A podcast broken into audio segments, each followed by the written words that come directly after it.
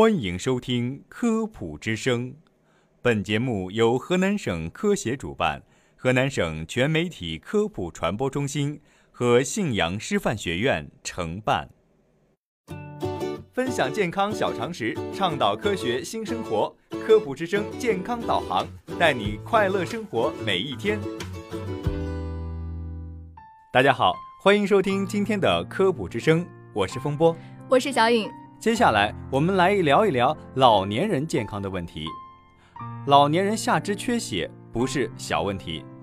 俗话说“人老腿先老”，不少年纪大的人误认为出现腿脚发冷、无力、酸痛、麻痹等症状是由于年纪大而出现的自然现象，殊不知这些病症可能是由于下肢缺血导致的。延误诊治情况严重者可能会需要截肢。海南日报介绍，下肢缺血发病率在大于四十岁的人群中约占百分之四到百分之十，而在七十岁以上的人群中可高达百分之十五到百分之二十。那么，什么是下肢缺血？下肢缺血的症状有哪些呢？我们应该如何判断是否患有这种疾病呢？据介绍，下肢动脉硬化闭塞症，俗称下肢缺血，是老年人常患的疾病。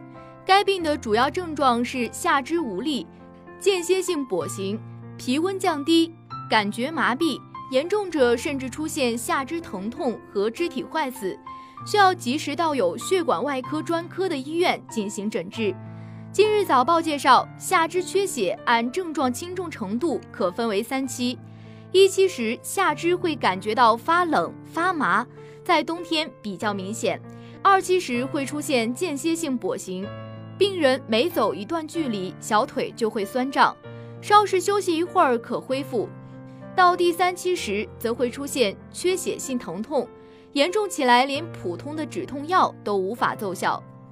当出现下肢缺血症状时，老年人可能会采用泡脚的方式去缓解，然而这种方式很可能会加重病情。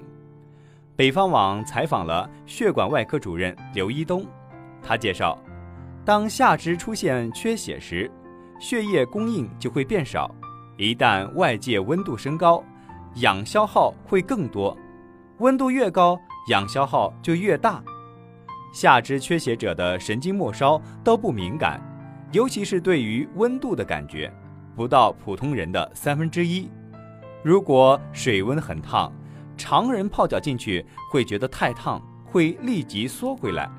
但是对于下肢缺血者来讲，可能感觉不到这种温度，就容易造成烫伤。一旦发生烫伤，就会导致破溃，会加速下肢缺血。造成坏死。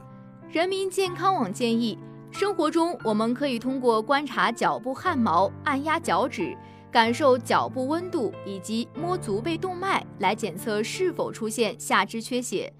下肢缺血早期，脚部汗毛会出现脱落，正常情况下用手指按一下脚趾，脚趾按压部位马上由白变红。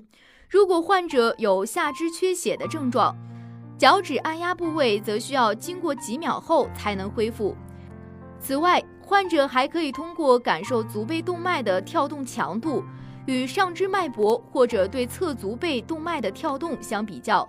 若是波动相对较弱，也表明腿部血管狭窄或者堵塞。如果下肢缺血症状严重，应到医院做进一步的检查，接受治疗，切不可放任不管，延误病情。